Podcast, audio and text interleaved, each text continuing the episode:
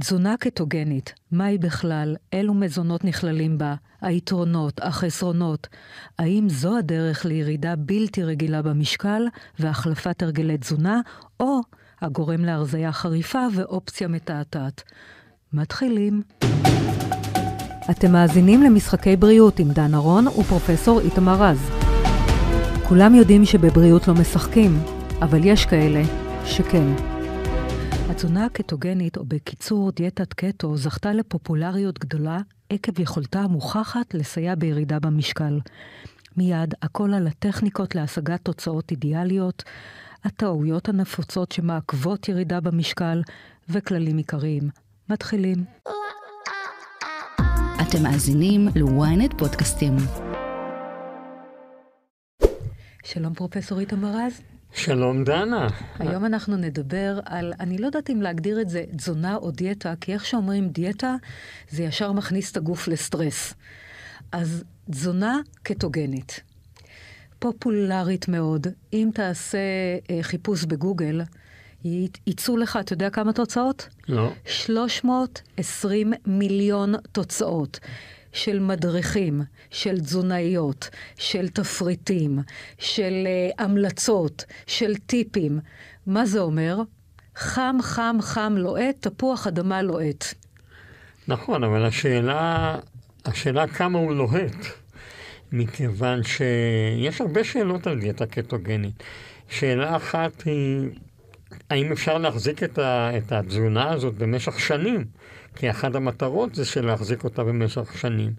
השנייה היא האם היא באמת התזונה הבריאה ביותר או הנכונה ביותר להרבה מאוד אנשים בהשוואה לתזונה שונה, כמו תזונה ים תיכונית, כמו אה, צום של 18 לעומת 6 שעות, או 16 לעומת 8 שעות. נציג את האורחת שלנו, עדינה בכר, דיאטנית סוכרת ותזונה קטוגנית, מחברת הספר הדיאטה הקטוגנית, ויו"ר עמותת עתיד, עמותת הדיאטנים בישראל.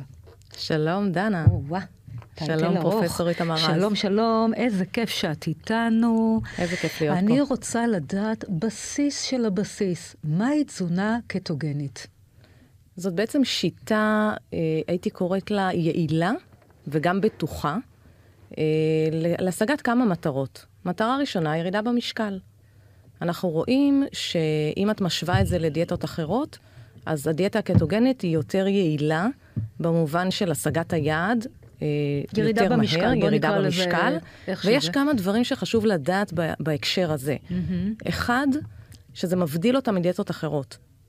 במה? אחד, אה, אין פגיעה בחילוף חומרים, ואפילו את מרוויחה כביכול עלייה בחילוף חומרים של בין 200 ל-500 קלוריות ביום. הפודקאסט נעשה באופן בלתי תלוי וללא השפעה על התכנים, כשירות לציבור על ידי חברת נובו נורדיסק. אבל את יודעת, אני, אני רואה מה אסור לאכול. אז אסור כל מה שקשור לפחמימות, לחם, אורז, פסטה, שועית, אה, תוצרת אה, עמילנית, אה, קינוחים, משקאות ממותקים, הם כולם אסורים.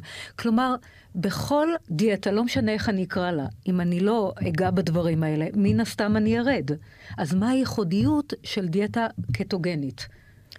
יש לה כמה, כמה יתרונות. כאילו, כן. אחד, זה שככל שתפחיתי את כמות הפחמימות, אפילו ברמה של להפחית חמישה גרם ליום, את תרווחי יותר בין הארוחות, פחות תנשנשי, את תאכלי פחות קלוריות בסופו של דבר, mm-hmm. אז מאוד יכול להיות שחלק מהיתרונות נובע מזה שאוטומטית אדם פחות רעב, פחות מנשנש, ופחות מעלה את האינסולין. אינסולין זה איזשהו הורמון שגורם לך להיות ב state של אגירת שומן גם כשאת צמה. Mm-hmm. זאת אומרת, את לא... וגם הוא עושה אותך קצת רעבה. אבל אני שמעתי שזה מזון עשיר בשומן ובחלבון. עכשיו, שומן זה אומר גבינות שמנות חופשי, נכון? כן, גם איך... בשר. גם כן. בשר. גם איך בשר אבל שמן. גבינות שמנות מתקשרות לי לירידה במשקל? אז תתפלאי, זה קורה mm-hmm. די מהר. הירידה במשקל בגלל ההשפעה ההורמונלית. מה, 30 אחוז גבינה, גבינת שמנת? זה, זה התפריט? לא, 60 דווקא אחוז, לא, דווקא לא. דווקא לא, את נוגעת פה בטעות נפוצה. אז זהו, אני... את נוגעת פה בטעות לב... מאוד נפוצה. אין יעד של שומן. שומן אני לא צריכה, יש לי בגוף. אני יכולה לשרוף שומן, אני יכולה לצאת לצום של ארבעה חודשים עם מים, ואני אשרוד בזכות מאגרי השומן הענקיים שיש לי בגוף. לא, אבל אני מדברת גם על... בן אדם לא, רזה. איך לא. השאלה כן. של דנה היא... איך אתה לא משמין אם אתה אוכל... אוכל 30 אחוז, אה, 60 שומן. אחוז שומן. של גבינת נכון, שמנת. אתה לא משמין, אתה לא משמין כי איך? אתה... למה?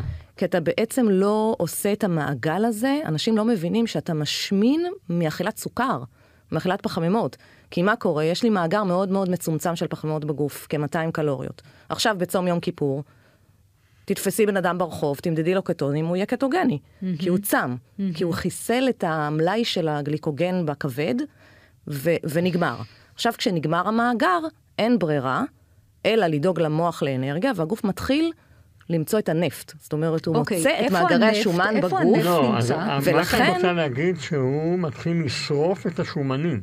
נכון, הוא חייב, הוא חייב לייצר אנרגיה. אם אין לגוף מספיק פחמימה, הוא מתחיל לנצל את השומן, שיוצר בעצם גופי קטו, זה מזה באה המילה קטוגני, וגופי הקטו זה בעצם סוג של שריפה של שומן טבעית, זאת אומרת מעבר, אבל יש פה עוד נקודה. תמיד אמרו שאם אתה אוכל דיאטה קטוגנית, אתה גם הרבה פעמים אוכל הרבה פחות. נכון. גם בגלל שאתה לא כי אוכל אין לך מה. לאכול, בוא. נכון. מה יש לאכול? כל היום נאכל לא, בשר? זה גם מאוד משביע. כן. תראי, סוכר, מה אוכלים בדיאטה קטוגנית? בוא נתחיל עם זה. יום לדוגמה. כן, יום בחייה לדוגמה. של אישה בוא, כן. ששוקלת 70 קילו, פעילה, אני. רוצה לתת לה אה, גרם נקודה ארבע חלבון לקילוגרם, קצת יותר מהסטנדרט. דברי איתי בביצים וזה. אה, אני בערך 100 גרם ליום, אז היא תתחיל את הבוקר שלה עם חביתה משתי ביצים, עם חמאה או שמן זית. אה, אולי היא תוסיף קצת פטריות לחביתה. אה, היא תוסיף גבינה קשה, 50 גרם גבינה קשה, זה בערך שתי פרוסות אבות של אה, גבינה צהובה, או גאודה עיזים, או מוצרלה. מה זה, גבינות מצוינות. גבינות נהדרות. אה, ולצד זה אולי איזה סלט קטן, אולי מלפפון, אולי חסה, אולי שלוש עגבניות שרי. אה, ואז היא תחכה בערך שש שעות עד הארוחה הבאה, היא תהיה שבעה. אז אני רוצה להגיד לך שלפחות ארוחת הבוקר, זה לרוב ארוחה שכשאתה מגיע לכל בית קפה אקסקלוסיבי אתה. ומפונפן, אתה מוצא אותה, ואתה נכון. תמיד אכול רגשות אשם שתקעת את הגבינות שמנת, ואכלת את כל הדברים, ה- זה וש- ושתי זה- ביצים, ו- זה ופטריות. כשיש את סלט הלחם, ואתה... זה כשאתה לא, מוסיף את. הלחם. לא, אבל בלי להוסיף את הלחם, שמה שאת אומרת, רגע, הרגע נתת לי עכשיו טוב על הנשמה, מה שאת אומרת, זה בדיוק, אם תאכלי את זה כל בוקר, את נכנסת תחת ההגדרה של תזונה אה, קטוגנית, ות- והגוף יתחיל לשרוף שומן. אתה לא שורף את כל הסוכרים שלך תוך 4-5 שעות, זה לוקח לנו נכון. 24 שעות. זאת אומרת, נכון. אתה צריך בעצם לא לנגוע בפחמימות כמעט בכלל לכל אורך היממה. נכון, זה אין הפרות. לא איזה פתרון זמני. לא, נכון. הבנתי שאין לחם, ביי ביי לפסטות, נכון. הבנו את זה, נכון. כן. אה, אוקיי, לוקח בגדול אה, בין בשר, אה, שבועיים ל- לכמה שבועות להסתגל לזה. זאת אומרת, עד שהגוף באמת עושה את זה בצורה יעילה, את שרפת הגוף אגב השומן. בקריז שבהתחלה יש תופעות פתאום לוואי. כן, כן. כמו? כמו עייפות, כמו חולשה, כמו סחרחורות, כמו עצירות, שהרבה אנשים חווים. מין אה, קטו-פלו כזה. קצת כן, הרגשה כן, של... אה, יש איזה- עוד- יש עוד הלם. בעיה לאורך זמן של חסר ויטמינים, שרואים הרבה פעמים, או חסר מינרלים. כי הרבה מינרלים פעמים זה יש עניין. כאבי שרירים. נכון. כאבי שרירים יכולים לנבוע מזה שאדם מיובש, שהוא לא זוכר לשתות, כי זה מאוד קריטי בתזונה הזו. זה יכול להיות מזה שיש חסר לו מגנזיום, שזה לכולנו, אבל בדיאטה הקטוגנית יש חסר משמעותי. למה? מה קשור פחמימה למגנזיום? פחמימה, ברגע שאת לא אוכלת אותה, אז את לא מעלה את הסוכר בדם, אוקיי. ואז הלבלב לא מפריש אינסולין. אינסולין, כשהוא מופרש ביתר, שזה דקה לפני Mm. סוכרת, לא או אוכלת 15 עוגות שנים לפני סוכרת, סוכרים, כן. נכון, אז הוא הורמון שאוגר נתרן, Mm. ואז הוא מעלה ככה את לחץ הדם, הוא גם הבנתי. מכווץ כלי דם. אז כאילו יורד לחץ הדם, שזה יתרון נוסף של הדיאטה לא, הקטוגנית. בדיאטה קטוגנית, מכיוון שאין צבירת נוזלים, או יש היפטרות מנוזלים, לחץ הדם גם יורד. ולמי שיש לחץ דם נמוך, מסתדר. אז. צריך כן, לתת. לו אה, ציר עצמות נניח בחורף, או בקיץ אפילו לקחת איזשהו משקה שהוא טיפה מלוח. בצהריים אמרנו בשר. בטח. את תאכלי בשר בצהריים? 200 גרם כזה, יפה, כזה שתי זה כאלה, נשמע לי נהדר. עם אה, סלט כרוב, עם אה, ברוקולי מעודה. כל המצליבים אה, שעושים לי. בלאגנים בבטן, יש דברים יותר אה, פחות אפשר ממצליבים? סלט עלים, אפשר סלט קצוץ תפוח קטן. אדמה, פחמימה. תפוח אדמה. אנחנו לא. כוללים. אז לא אורז, לא תפוח אדמה, מה עוד יש ב... לא במצליבים? תרד, תרד, תרד, אה, תרד. קישואים, קישואים, מצוין. פלפלים. לא משהו, מי שלא. רואה ומאזין, לא אוהב. שועית ירוקה. לא, כרוב עושה בלאגנים. את כבר? מדכאת לנו את לא, התיאבון. האמת למה? היא- האמת היא שיש איזשהו שקט. עדינה, בנות אה, סביבות החמישים, כבר נכון. מתחילות לעשות חשבון לכרוב, לברוקולי, לזה, כי זה באמת עושה לנו אה, בטן זה אה, עניין כמו של בלון. כמות, מסתגלים אה, לאט לאט עם כמויות קטנות, אבל אני יכולה להגיד לך שיש שקט במערכת העיכול, אחרי שאת חוצה את, ה, את הרף הזה של, ה, של של ההסתגלות? פתאום אין נפיחות בבטן, די. יש שקט במערכת העיכול. באמת? כי את לא אוכלת הרבה סיבים, את מורידה את הסיבים מהלחם המלא, את מורידה את הסיבים מהירקות, כי יש הגבלה באכילת ירקות. הרי יש ואז אני פחמימות אוכל גם בלימון, כרובית, אה, ברוקולי, אה, כרוב, ואז אין ועדיין הגבלה לא- כל כך. וואו. אין הגבלה מבחינת מערכת אבל לא העיכול. לגמרי.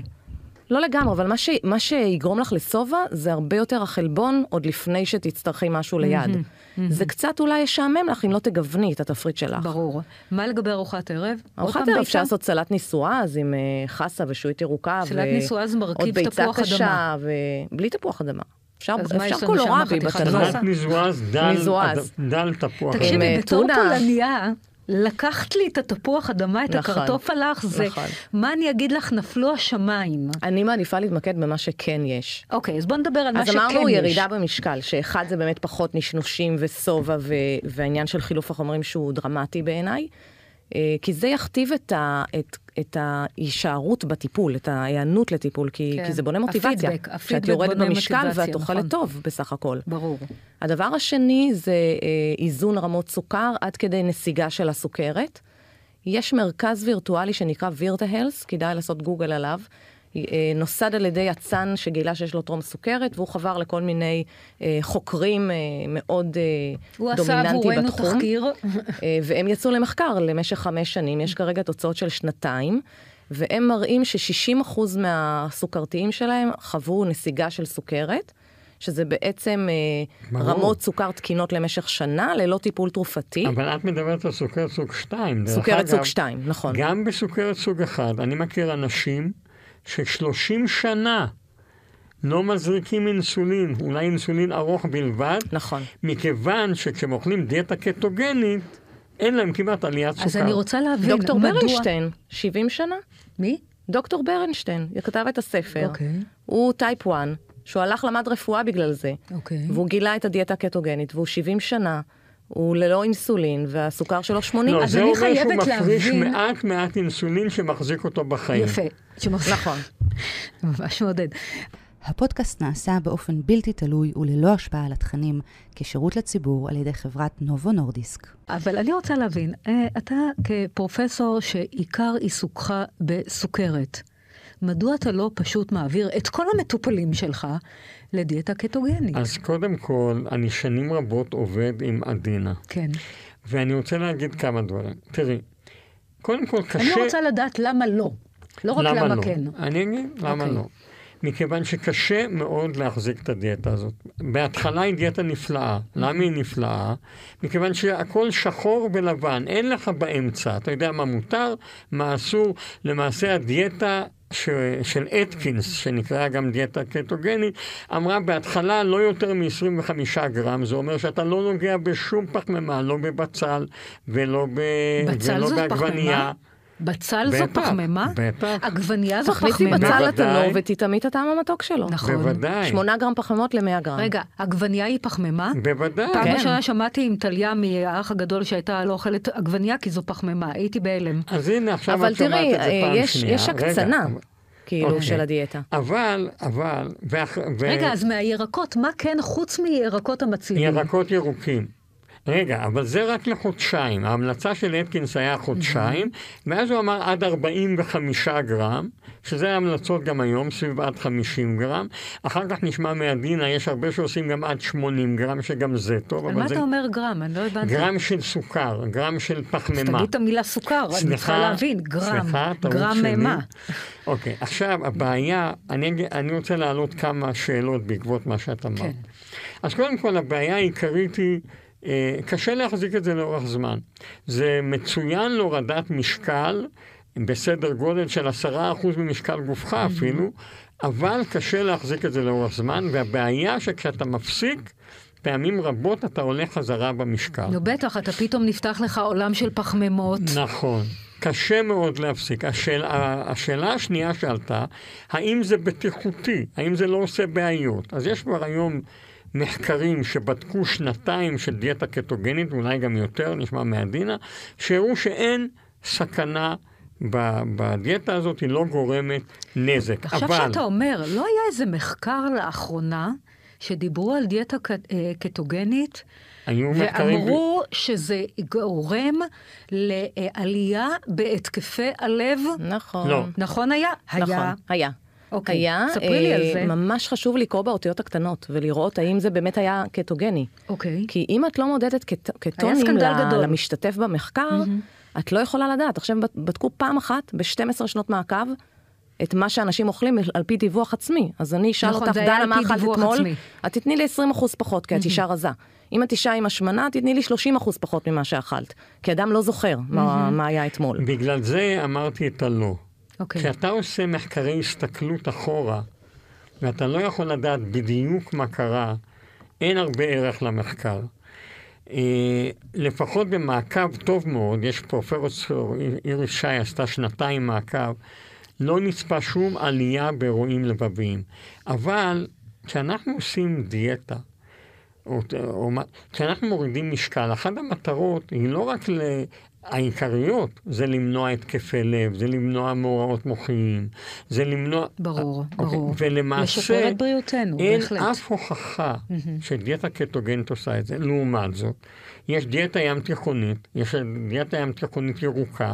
בדיאטה ים תיכונית יש כבר היום הוכחות שהם כן מורידים אירועים לבביים. היא...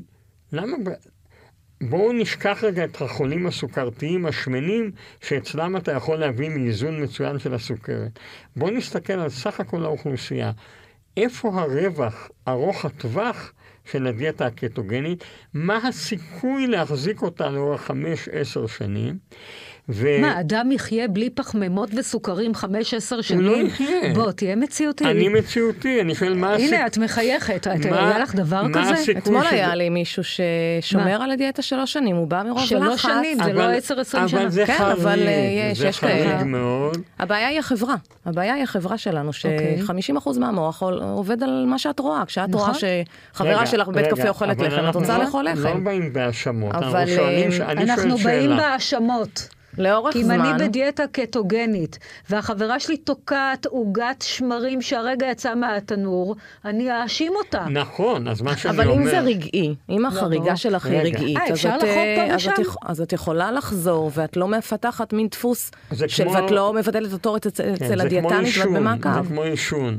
סיגריה פה, סיגריה שם, לא, לא, בסוף זה ישר בסוף. נשארים. זה ישר מדרדר. לא, אז אבל אין אין מחקרים. ארוכי טווח, ארוך טווח זה. שנתיים. השאלה היא אחרת. אנחנו עושים טקטיקה. למשל, אדם שעולה במשקל, יורד במשקל, עולה במשקל, יורד במשקל. זה יותר נזק מאשר שיישאר שמן. בואו נכון, נשכח את נכון. הקוסמטיקה. אז מה צריכה להיות הטקטיקה של דיאטה קטוגנית כדי לש... להוריד להתמיד. את האדם בצורה כוח רצון. דרמטית, אני אגיד לך, ולשמור רצון. אותו לאורך זמן. אז אני חושבת עד השגת היעד, זאת אומרת ש... הרי הדרמה קורית מיד, תוך שלושה חודשים אתה יכול לראות נכון. בן אדם שחמש שנים, ויש לנו מטופלים כאלה, היה מטופל באינסולין, ופתאום הוא לא לוקח אינסולין בלי לשאול אף אחד, כי הוא רואה שהוא נכנס להיפוגליקמיה, בגלל שהתזונה כל כך מה משפיעה. ההמשך? ואז בהמשך אפשר להעלות את צריכת הפחמימות בהדרגה עד גבול מסוים, כמו שראינו במחקר של הדיאטה הים תיכונית הירוקה שהתחילה קטוגנית, היא התחילה עם 40 גרם פחמימות ליום, אה, לא מדדו שם קטונים, אבל זה דל פחמימות לכל הדעות, ואחר כך העלו בהדרגה במשך אה, שנתיים מעקב או שנה וחצי עד ל-80 גרם ליום. אם ניקח את מה שהיה כהיסטוריה של אה, חוקרים, בשנות ה-20, כש, כשהתחילה הדיאטה הקטוגנית כטיפול בחולים אפילפטיים, אז האיטלקים, לא מפתיע, עם כל הפסטות שלהם, אנחנו רוצים לצאת פה עם איזה טיפ מפוצץ, כן? למי לא נעשה... רק אמרת טיפ, גם מפוצץ, אהבתי. מפוצץ, אהבתי. טיפ כפול. אהבתי. למי נמליץ דיאטה קטוגנית? ואיך נסתכל לאורך שנים על הבן אדם, כי אנחנו לא רוצים לתת לו דיאטה שתספיק לחצי שנה או לשנה או לשנה וחצי. אנחנו רוצים להחזיק הכל. אותו עשר שנים או חמש עשרה שנה. האם זה אפשרי נכון, בכלל? אז קודם כל היא בטוחה, זה, זה חשוב לדעת. זאת אומרת שאתה רושם מרשם לתרופה לאדם, הוא לא שואל את עצמו, הוא הולך לסופר פארם והוא קונה לעצמו את התרופה, הוא לא חושב על uh, תופעות לוואי. תופעות לוואי מאוד מינימליות שחולפות, ולהפך, אתה מזין את הבן אדם, אתה משפיע על מסת השריר שלו ברגע שאתה נותן לו כמות כזאת יפה של חלבון. אז זה כבר לכשעצמו יותר טוב. מה עם עכשיו, יש פירות? מחקרים שמראים שאדם לא, פירות אי אפשר בדיאטה שעושה... אה, אי אפשר? אי אפשר. פירות אי אפשר בדיאטה? אפשר. בשלב שאת סוכר. מעלה, אולי תותים ופטל, קוקוס, כאלה כן. פירות שהם קטוגנים. אבל יש מחקרים שמראים שבגלל שאתה נכנס לקטוזיס, אתה יותר פעיל. כי יש לך יותר מרץ, ויש לך אני יותר מקבל אה, הכל, אבל אני- אנרגיה. ואתה... עדינה, אני מסתכל לא אתה על צריך- חצי שנה, אני אומר, מה יקרה עוד עשר לא שנים? יקרה. עוד עשר שנים הבן אדם עולה וחוזר לעצמו. בוא. יש לי מעט מאוד מטופלים שמתמידים בטיפול במעקב. אני עשיתי מחקר קטן על, ה...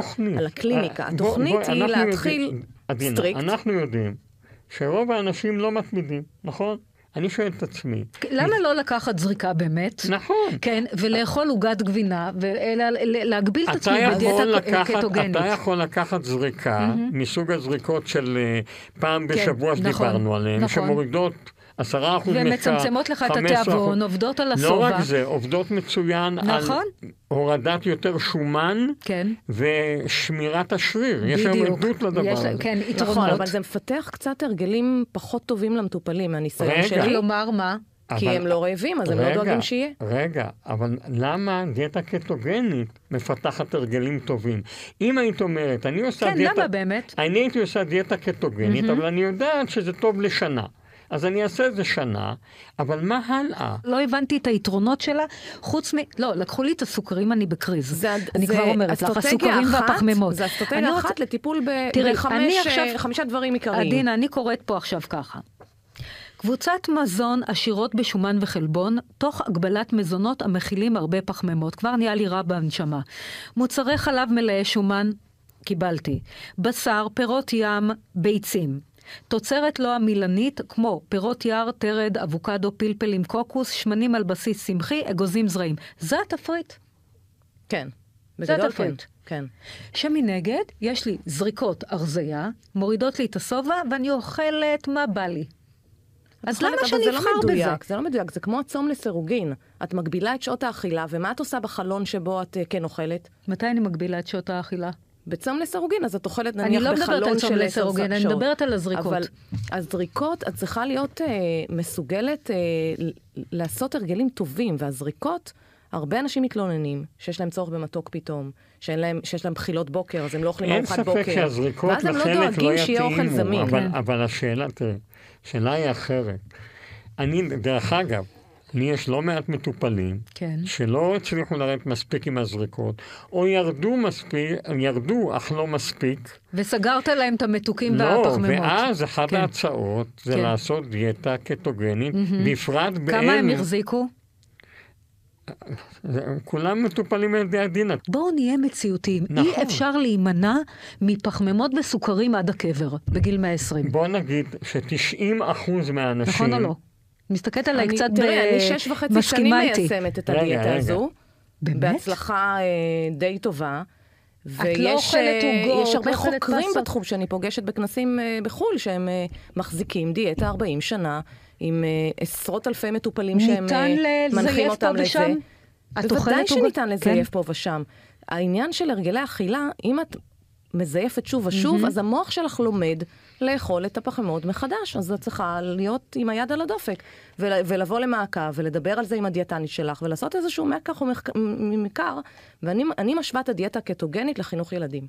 אני משווה את זה לכמו בן אדם ג'אנקי, שמכור לאוכל, והוא כל הזמן במלחמה פנימית, נכון. לא לחזור לפחמימה. דנה, נכון? בואי- זה בואי קצת נעשה- יותר זה. קטוגנית כבר לא, יש לך שקט. את חושבת? יש לך שקט? את חושבת, זה לא מנהל ברמה אותך? של בן אדם ששוקל 120 קילו, יושב דנה, בכיסא בואי- ואומר לי, לא אני מעניין לא אותי." רעב. דנה, בואי נעשה סיכום. כן, יאללה.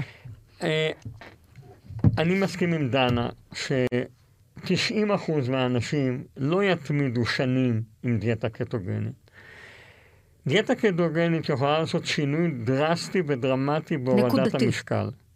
אבל, באפיזודה בחיים. אבל אפיזודה בחיים יכולה להימשך חצי שנה, יכולה להימשך אפילו שנה, אבל צריך תמיד לחשוב מראש על ההמשך, וההמשך צריך להיות כזה שישמור את ירידת המשקל.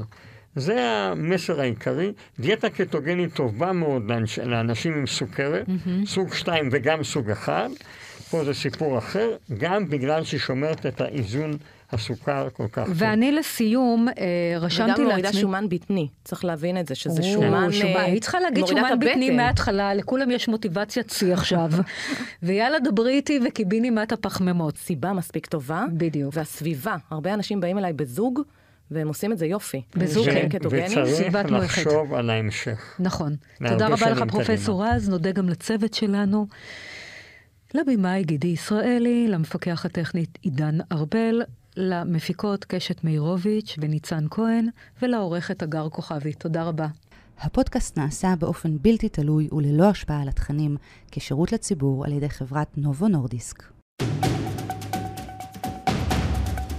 תודה שהאזנתם למשחקי בריאות. מדי שבוע מחכים לכם שלושה פרקים חדשים בוויינט, ואתם מוזמנים ומוזמנות לעקוב אחרינו, לקבל התראות לפני כולם, בספוטיפיי, באפל ובכל אפליקציות הפודקאסטים. ואם אתם כבר שם, נשמח אם גם תדרגו אותנו. נתראה בפודקאסט הבא.